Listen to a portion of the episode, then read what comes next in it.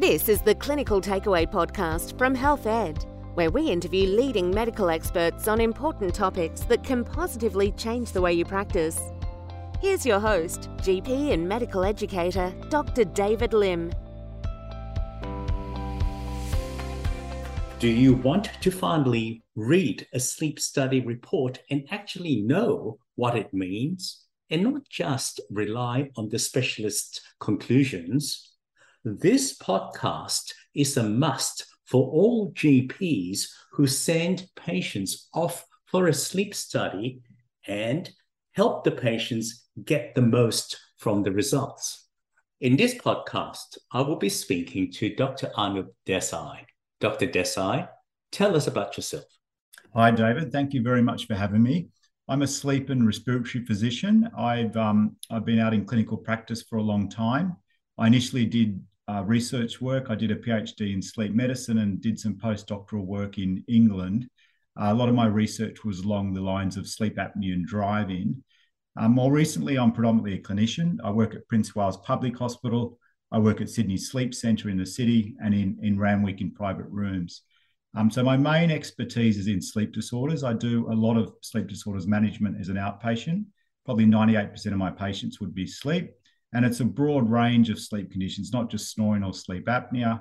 I will look at restless legs, insomnia, narcolepsy, um, parasomnia, sleep sex, the weird and wonderful, all of that comes to my rooms regularly.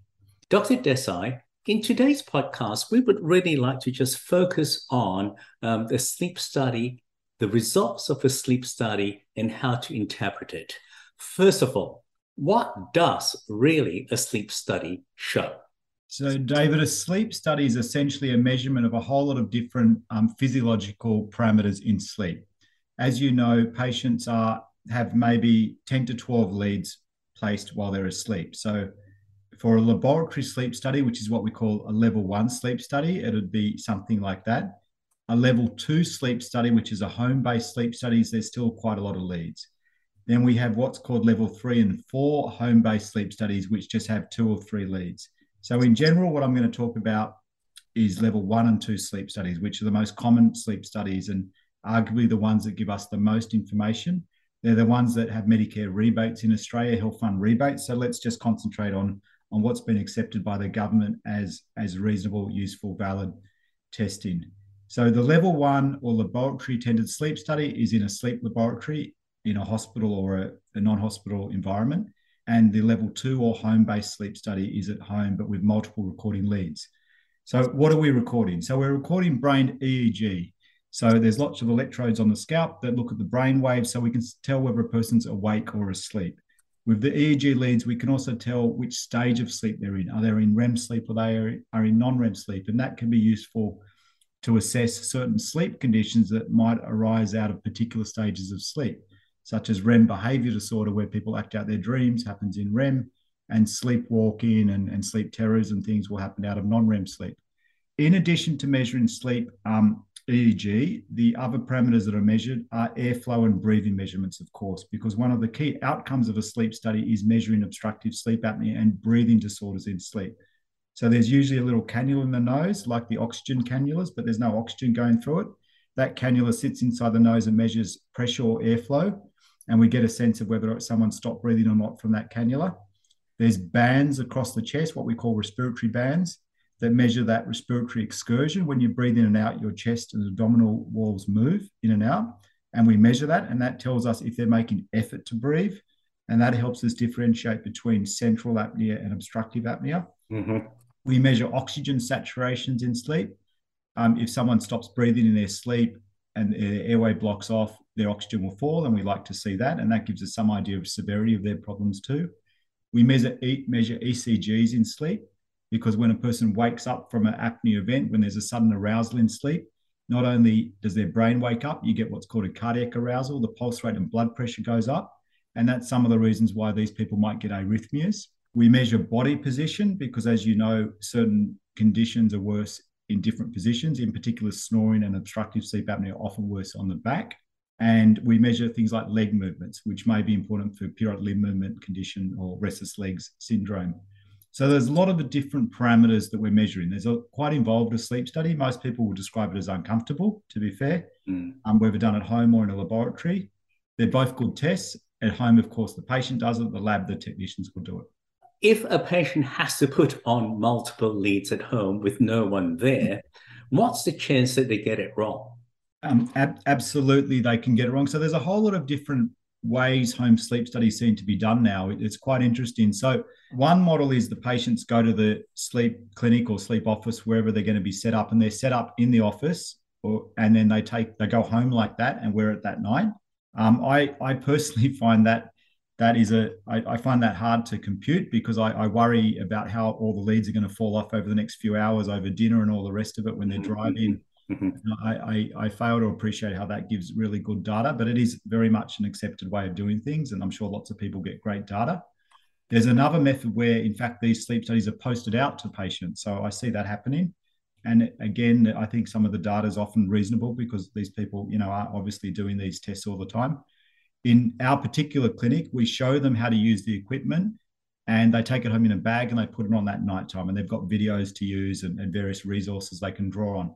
So there's different ways for people to put on the, all these leads. It sounds quite complicated, but to be honest, patients do a pretty good job. They always surprise me how well they do. We personally repeat about one in seven.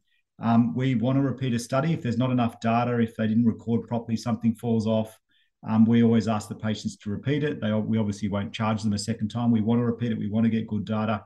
I always say to the patients, look, it might be a bit annoying to do a second time, but clearly it's the right thing to do. So I think based on at least our experience in, in fairly good experienced hands, we're repeating about one in seven um, of these comprehensive tests. So if that gives you some some idea. So let's move on to how you know the difference between so I'm a GP, the result of say a home study comes back to me. How can I tell if this test is well done or needs a repeat? Yeah, that, that's a very good question. So I'd probably say three things to that. One, we listen to the patient. Two, we look at the hypnogram. And three, we look at the overall clinical picture. So let me go through each of them. So patients will often give you some idea of what they thought of the test that night. And they might say something as simple, you know what, this thing in my nose, it wasn't on all night. Or the oxygen signal, that thing on the finger was really annoying, I just took it off. Right. Or half the leads fell off. So when they say that, I think it's really important to listen to that because they're, they're telling you really important information that may become extremely relevant. And sometimes some of these things are missed and the report just gets processed by whoever and there's a conclusion there. And if, if the patient hadn't volunteered that, you'd be none the wiser. So, so clearly the patient who's just spent eight hours with this on them can tell you what's going on. Um, but look, I think um, the next really important thing is to look at the hypnogram. So I'm going to come back to that because we want to do that together in this podcast. But aspect three um, is more qualitative, and that is obviously, let's go back to why we did the sleep study. So, if a person's excessively sleepy, got a BMI of 35, lots of symptoms of obstructive sleep apnea, and they've come back to you with this report and it says no apnea, mm-hmm. You know, you're starting to think, wow, well, that's not what I expected. How has this guy not got apnea? Mm-hmm. So, again, you're going to have to use a bit of clinical acumen there to, and clinical um, experience to think, well, maybe that test wasn't right for whatever reason. This is a bit of a red flag. You know, what am I going to do? I'm going to do it again. I'm going to send them to someone get another opinion. So I think the final, um, if you like, the final standard that they need to pass these tests is, is how does it fit in the clinical picture? Mm-hmm. Um, so one and three are you know things that you'll work out, but let's let's spend a bit of time if we can on the hypnogram because I yes the hypnogram is what I'm going to explain. I know I'm using a technical term, but I think it's the most useful and interesting part of a sleep study report. So with a sleep study report, I think you've got two pages you want to look at: the front page and the back page. The front page has various summary clinical information. It has a conclusion at the bottom, signed off by a sleep physician, usually. You'll be all very familiar with that. The back page is usually the graph, what I call the hypnogram. So, so when I say hypnogram, what it is, it's a summary of the whole night um, with all the different measurements displayed across the page. So you've seen it, I'm sure. The top level is stages of sleep. The next one often is like oximetry trace. Then below that, there's whether they've got apneas, hypopneas, or an arousal index, leg movements, snoring. So it's that whole page of graphical data. And that's really important to look at. That is actually the information that patients love to see because when you're explaining the sleep study and going through that page, um, you're starting to show them what happened that night and they're starting to reference it to what happened. And then they're going to have confidence, of course, in your opinion and that test result. Because from their point of view, they've just attached a whole lot of stuff overnight and they've got no feedback at all. I don't even know if it recorded, doctor. Did it give us anything useful? So you look at the hypnogram. Now, the hypnogram, what it has at the bottom is two time is your time points. It'll say it started recording at say 9 p.m. and stopped recording at say you know 7 a.m. And then the, the top part of the hypnogram will tell you the different stages of sleep that they went through and whether they were awake or asleep. So at that point in time, if the patient said to you, Look, I was awake half the night, if the hypnogram says that, you're already starting to think, Oh my God, maybe I haven't got enough information with this test. The next part of the hypnogram that's really useful, I think, is looking at the oxygen trace. Um, so the oxygen trace is your pulse oximetry, and as you know, people's oxygen levels overnight should generally be between about 96 and 100 percent, mm-hmm. like they are during the day. But when people have conditions like obstructive sleep apnea or central apnea or breathing problems in sleep, their oxygen levels drop. Now, when you look at that oxygen trace and you see lots of drops in the oxygen level um, linked to the arousal and hypopneas, well, that's that's clearly the apnea, the sleep apnea demonstrated, and you can show them that on the graph. But going back to the technical aspects, how do you know you've got a good result? I think this is really important because sometimes that oximetry trace is absent for a third mm-hmm. of the night or for a period, or it's dropped out and bottomed at zero for half an hour. Well, that tells you there was a problem with that trace. It wasn't fitted properly, it came off during the night, and we're losing data. And sometimes what happens is you get oximetry drift. So the thing's on the finger, but it's a bit loose and it's not recording properly just like you might do an oximetry in your rooms and it takes you two minutes to get the right signal. Well, that can happen overnight, and that right signal doesn't happen for hours on end. And what you'll do then is record low oxygen levels that didn't exist and start to think that people had sleep apnea that didn't exist. So, from a technical perspective, if you look at how much sleep they got on the night and look at what their oxygen levels kind of did that night, you might get a sense of whether there might have been some technical flaws in the study. Mm-hmm. Mm-hmm. Um, but I think it's also very useful information for the patients. While we are talking about the um, desaturation, Anup, uh, when is a level that is so low that a GP should go, oh my gosh, I'm really worried? It, it's a hard question to answer because the levels of oxy- oxygen drops in sleep that we allow are far below what we would accept during the day. So, okay. for instance, I, my own personal grading of oxygen drops, I will give you um, because again, this is not well documented at all in the sleep literature or guidelines. But for me, a mild drop in oxygen overnight is down to 88%. Right. Moderate's down to 80%, and severe is below 80%. Okay. Now, those numbers could be staggering. And if you think about um, daytime respiratory failure, so if a person's got severe lung disease, let's say severe pulmonary fibrosis, and their daytime oxygen saturation is below 90%, we've mm-hmm. got them on home oxygen 24 7, right? Whereas yeah. I'm saying to you in sleep, you can have 89%, and I'm just calling it a mild drop. Okay. it, it takes a little bit of a head twist, but but essentially to answer your question, below 88%, if you like, I think is a moderate drop, and certainly below 80% is very low. And I've seen okay. people, you know, down to 40s and even 20s percent. Thank you. That that helps me. All right, let's move on to the next bit because we're looking at the oximetry trace. What's the next? So the oximetry trace it will be an important um, variable to, to, give you an idea of what's happened that night, give you an idea of the severity of the apnea and whether there might have been technical problems. Mm-hmm. Below the oximetry trace in that in that hypnogram, there's usually measurements or little marks that um, indicate apneas or hypopneas. Um, so you'll be able to see the frequency and the distribution of when they've stopped breathing in their sleep. And it might correlate, for instance, to when they're on their back or when they're in REM sleep or you know different aspects of sleep. I think an important quality tool here is to make sure they've spent some time on their back during their sleep study. The reason why I say that is some people have sleep apnea or even snoring that's just positional. So it's just on their back or almost exclusively on their back. And in my younger years, I think I was fooled by the odd patient that would come back with a normal sleep study and they hadn't slept on their back. But the reality is they'll come back two years later with the same symptoms. You'll do another study. Suddenly they're on their back, and you go, "Oh my God, look at all the apnea." Right. So an important quality tool is make sure they've spent a little bit of time on their back, and if they haven't spent time on their back, just be mindful. Maybe we missed a bit of apnea. So again, if that guy's excessively sleepy, AHI of five, didn't spend any time on their back, or did we miss the apnea because they didn't go on their back? Ah. Now, these things should also be picked up in the report. So don't worry, a good sleep physician will be thinking about this too. And they'll usually um, say, you know, mild apnea, lack of supine. I usually write mild apnea, lack of supine sleep may have missed positional obstructive sleep apnea, something like that. So we should be picking up on this kind of stuff too when we report it. We should be saying the limitations of a test report. The patient was only slept three hours. The, the sleep was very fragmented. There was oximetry drift. There was oximetry artifact. All these things should be reported.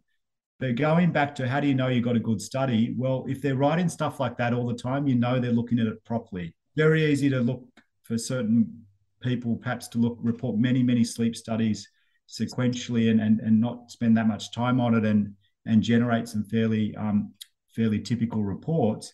But you've really got to try to pick up these technical flaws, write some comments around them, what was limited, what didn't work. And if you're seeing that kind of stuff all the time, or they're saying, look, go and repeat the test because it was technically flawed, that's what you want to hear from your patients. That's what you want to hear from your providers. Do you know what I mean? So I hear it. Um, so so I think that's really important. And what I'm, I guess what I'm trying to do is is just show you the kind of things that can go wrong in these tests, so that you can start to keep your ears open. Did this happen? Did it not? Well, why didn't it happen? Why doesn't none of my patients come back and say they repeated a test? Surely the last 50 tests can't be all perfect. Do you know what I mean? Um, a, a, quick question: um, the patient lying supine is actually seen on which graph? So usually it's on the hypnogram, the back, the back page. There's usually positional data. Sorry, I didn't mention that before. There's often a position, and it'll say S for supine, R for right, L for left, or the, oh, gotcha. abbreviation. So sometimes B for back.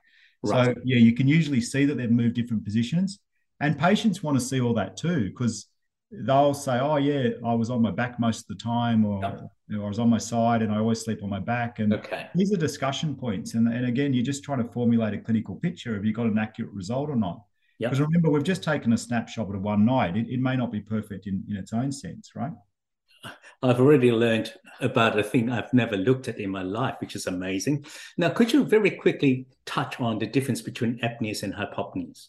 So, apnea is complete cessation of airflow in their sleep. So, what happens is their airways blocked off completely. There's no airflow at all for a minimum of 10 seconds, and their brain's either woken them up or their oxygen's fallen. And that's what we score, that's what we mark as an apnea event. And as you know, we, we add up the number of apnea events per hour of sleep, and that's part of the apnea hypopnea index. The hypopnea, on the other hand, is not complete cessation of airflow. It's a reduction in airflow but they're still breathing a little bit. But the point is, their oxygen still drops or the brain still wakes them up. So mm-hmm. they're still out the same outcome physiology. In other words, they've still got the same um, poor sleep because of the hypopnea as they have from, as they have from the apnea, and that's why the apnea hypopnea index is joined together because there's not really any physiological distinction from a clinical perspective it doesn't really matter if they're apneas or hypopneas at the okay. end of the day. We just we have a composite number, as you know, and that we always look at that number. Let's talk about the AHI then. Uh, tell us about it. So the AHI is a is the number of apnea or hypopnea events per hour of sleep. So it's an average number, and it's derived from a technician going through that you know six eight hour sleep study, looking at every thirty second period and marking periods where someone stopped breathing completely or they reduced their breathing and they had an arousal or an oxygen drop. Um, and then it's, it's, it's tabulated and you get this number. As you know, the severity of sleep apnea is often determined by the, the AHI number. So we say up to five is normal, five to 15 AHI is mild obstructive sleep apnea, moderate obstructive sleep apnea is 15 to 30, and more than 30 is severe. So they're the broad reference ranges.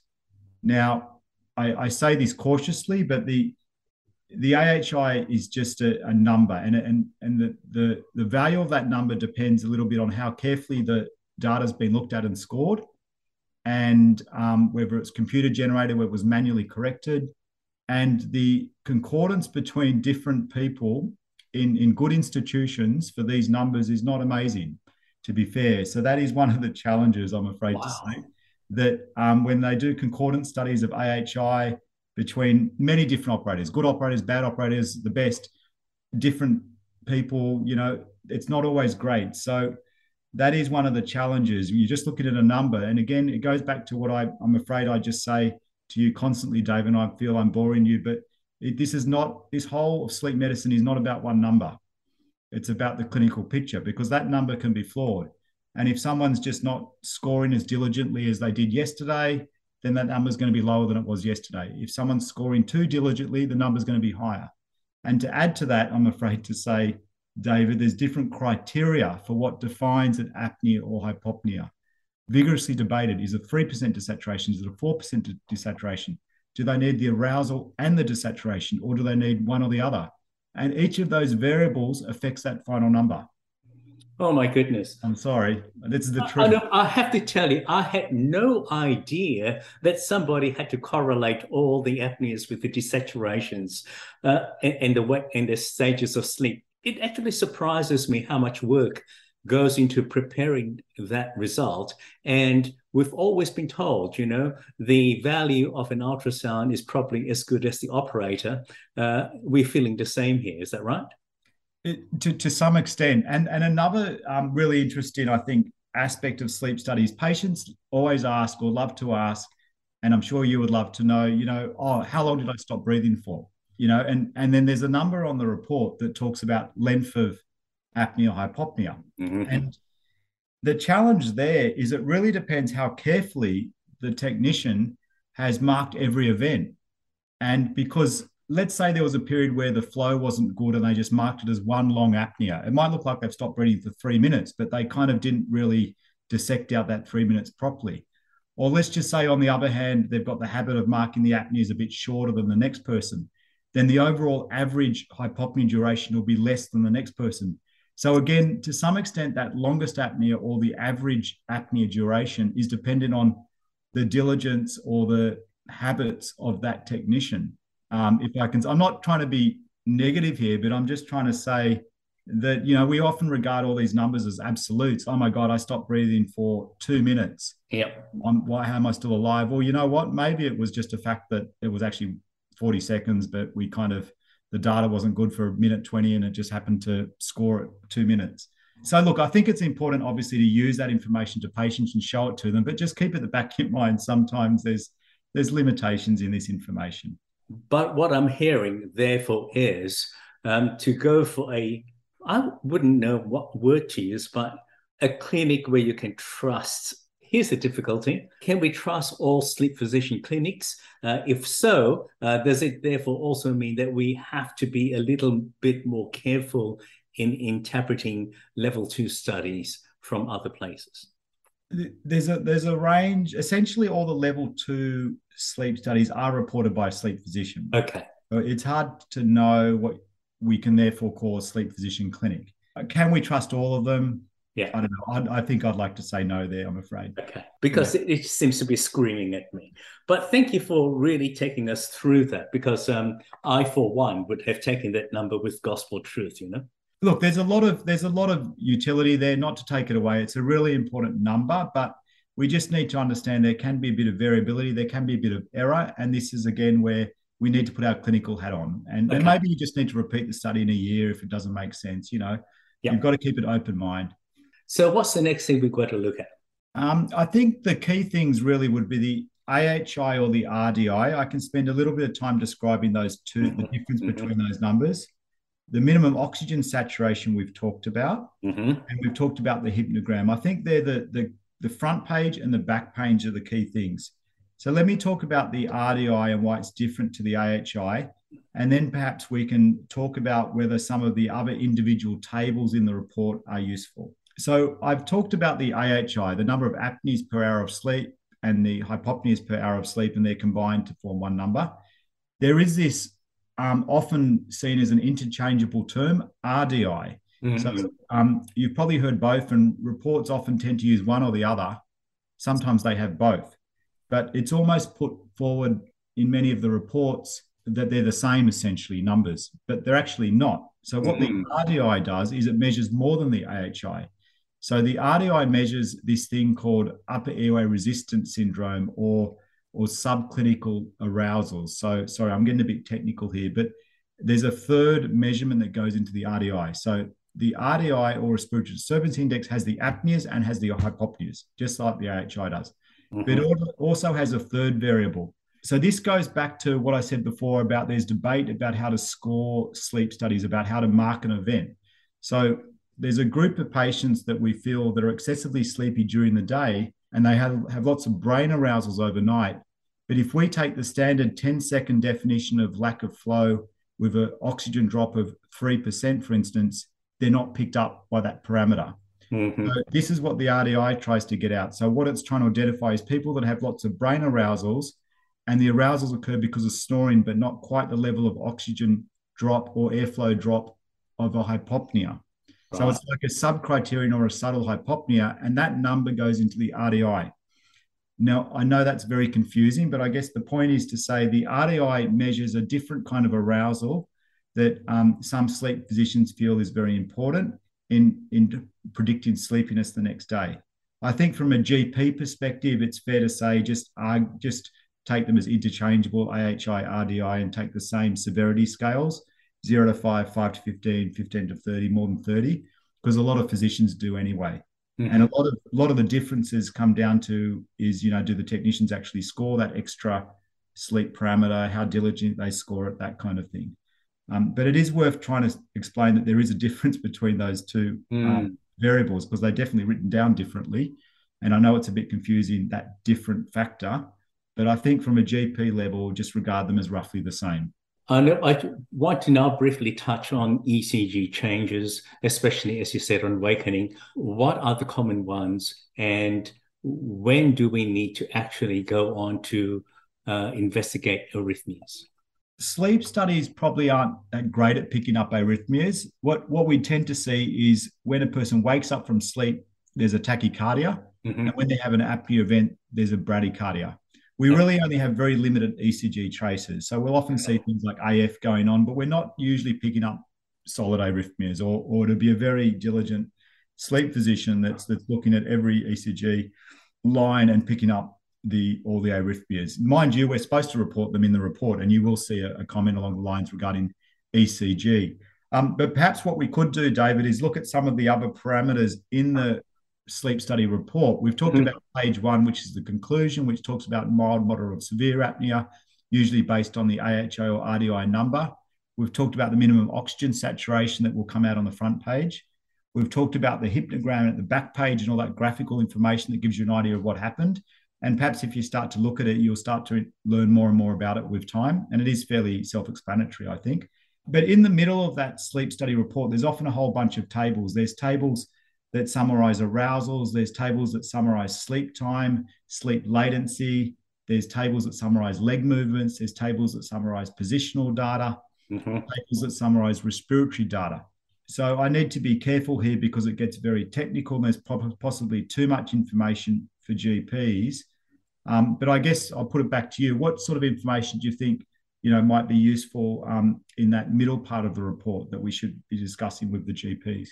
Well, I think to me, the first one that's important is what are the things I should know about, if you like, the sleep time uh, that makes this report valid? You know, you did say, I wonder if they slept enough. So that's the first one. Uh, the second is sleep latency. Uh, is this arousal related to um, REM sleep or something that I should be aware of? Is there particular type of latency that I should be aware of as a GP? Uh, the position you've mentioned that we need to see that they've spent time on their back. Uh, we briefly mentioned respiratory data. So I, I, guess it now comes down to you teaching us about, you know, uh, time and latency. Yeah. Okay. Well, let me, let me tell you a few things that I think are important along those areas. So um, usually we're recording a patient for at least eight hours as part of a sleep study. That's, that's basically, I think, what Medicare defines as well. And what we like to see is at least four hours sleep. And most people get more than that. They usually get between about four and eight hours, to be honest. Um, often about six-ish hours of sleep. So we like to see at least four hours as a bit of a rough, um, rough figure. So in the in those tables that I talked about on page two, or maybe it's page one, you'll often see um, total sleep time. That tells you how many hours they've slept. You will also see um, time in bed or total recording time, and that tells you how long it recorded for. So let's say they slept for four hours, total sleep time's four hours, but total recording time or total bedtime was eight hours. Mm-hmm. Um, that means they've been awake for four hours and they were asleep for four hours when it was being recorded. That brings up another figure that you see a lot on these pages called the sleep efficiency. So patients always go to that figure and they say, "What's that? I've got a high sleep efficiency. Is that I'm, does that mean I'm really good?" So the sleep efficiency is simply that ratio of the amount of sleep they had relative to the recording time or the time in bed when they were asked to sleep. So in that example I gave you, the sleep efficiency is 50%. Um, so that's already telling you that they've been awake a lot of the time the recording equipment was on.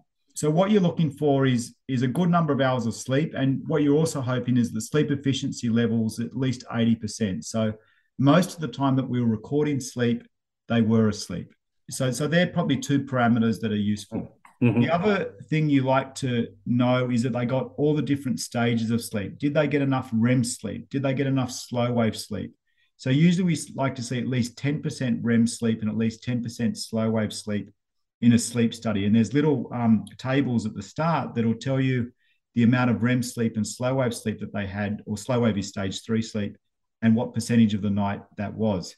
Again, all these things, you don't need to worry too much yourself as a GP because if these things are lacking or wrong or not enough, it's usually co- commented on on that front page report. We'll say um, there was reduced REM sleep seen, and we might say in our conclusion, mild obstructive sleep apnea, lack of REM sleep may have underestimated severity, things like that we should be writing. So, but yeah, you're looking at total sleep time, you're looking at sleep efficiency, you're looking at the amount of REM sleep, amount of slow wave sleep. Yeah. We like, we like to see people have slept on their back in REM sleep because ah. REM sleep, they're more likely to have apnea. On their back, they're more likely to have apnea, and that can be a very vulnerable time. So again, we're looking for things like that, and we might be commenting on that in a in a sleep study report. Probably the other important bit of data, I think, in the tables is to look at the respiratory arousal table and the leg movement table. So I'll just cover those two because they're probably the only two ones of relevance. The respiratory arousal table will show you a breakdown of all the different types of breathing events that cause them to wake up. And this is where you draw the distinction between obstructive sleep apnea and maybe central apnea. So obstructive sleep apnea, as you know, is a blocked upper airway in sleep, causing their brain to wake up. Central apnea, which is another sleep condition that causes sleepiness and sleep disturbance, is a lack of drive to breathe where their airways open, but their brain's waking up because they're just not moving air at all. Now, that'll come up in that table. You'll see a central apnea index, you'll see an obstructive apnea index, you might see a, a mixed apnea index, which is a combination of the other two. Again, perhaps a bit too much technical information at GP level, and it should be mentioned in the front page of the report, but perhaps if it's not, you'll see it there. And patients will come back to you and say, My CPAP machine says I've got all this central apnea. And you'll be thinking, Oh my God, what do I say to this patient? Well, you could look at their diagnostic report. Did they have central apnea in their diagnostic report? That might be useful. And that's where you'll find it. In that table, often is a breakdown of positional too. Did the events happen in supine sleep or non supine sleep? So often there's a bit of data there mm-hmm. that becomes a discussion point. And probably the only other table that, that may be of interest to GPs um, is along the lines of leg movements in sleep. So when people have restless legs syndrome, where they've got an uncomfortable feeling in their legs, they feel like they need to move their legs often in the evening when they're when they're when they're um, rested and, and still. And when it occurs in bed, obviously it affects sleep, but they can also kick their legs in sleep, and that's called periodic limb movements. And that's a cause of brain arousals and sleepiness. And, and that's reflected in a table, a leg, leg movement table where it'll talk about PLM index or PLMI, which is the severity of that periodic limb movement condition. When is the index indicating a problem or not? So, with periodic limb movements, often we regard more than 10 essentially as abnormal. But mind you, we have a fairly high tolerance of periodic limb movements before we start treatment in the sleep physician world, I think. It often is induced by other factors, medications, maybe sometimes CPAP, and we often don't treat it we treat other sleep conditions mm-hmm. first before we attribute the PLMs as a problem. But you know, people will say they kick their legs, and you can sometimes see it there in the data as well. Now that's been incredibly useful. Um, I know I've never looked at so much of this. I, I, I'm almost ashamed to say I'm a first page reader, and have often just not looked at the second page at all. Look, I think the first page is the key, but I would encourage you people to start looking at the back page. Um, I think that's really, if you start to understand that and you show that to your patients, they'll get so much more out of the discussion. And um, I say that cautiously because I love to show that, and the GPs haven't. So at least it gives me something to do with the patients. But you can you can steal all my thunder, do all that. That's all good. Uh, look, I, I, just find that uh, those sorts of conversations both increases my knowledge of the issue, but as a patient, I would also learn so much if I was taught uh, about exactly what went wrong with my sleep. So that's really important. And thank you for taking us through uh, the sleep study. I wonder if there are other things we should be aware of. I, I think that's the main thing um, in the in the sleep study. I, again, we just need to concentrate on the broader picture too of the patient. Yeah, I'm not sure I would take more out of it. Some with a sleep study report. I just really thank you for sharing us uh, with us your knowledge and expertise, and and just breaking apart, uh, if you like, the mystery of page two. I, am certainly going to be able to look at it this time with a lot of interest and a lot less trepidation. Perfect. Well, thanks, David. It's a, it's it's not every day you get to talk about sleep studies to people that might actually want to hear about it. So yeah, perfect. I, I, just value your teaching us because you are so right. Um, and this is a an area that we've never been taught formally, and whatever little we have learned, we've gleaned, and some of what we have gleaned may not be right. So I thank you for it. Thanks, David. Just a quick reminder as we wrap up to encourage you to register for the next webcast, where you can always catch a high quality lineup of speakers and topics that Health Ed has put together for you. Health Ed webcasts are carefully created to provide high quality video and audio so that you have the best possible learning experience. It's free. You get CPD points and it's all delivered directly to the digital device of your choice, wherever you choose to be. Register now at healthed.com.au. You can claim RACGP CPD points for listening to this podcast using the self claim option. Log into your account on the RACGP website, go to the CPD section, and click on Self Claim.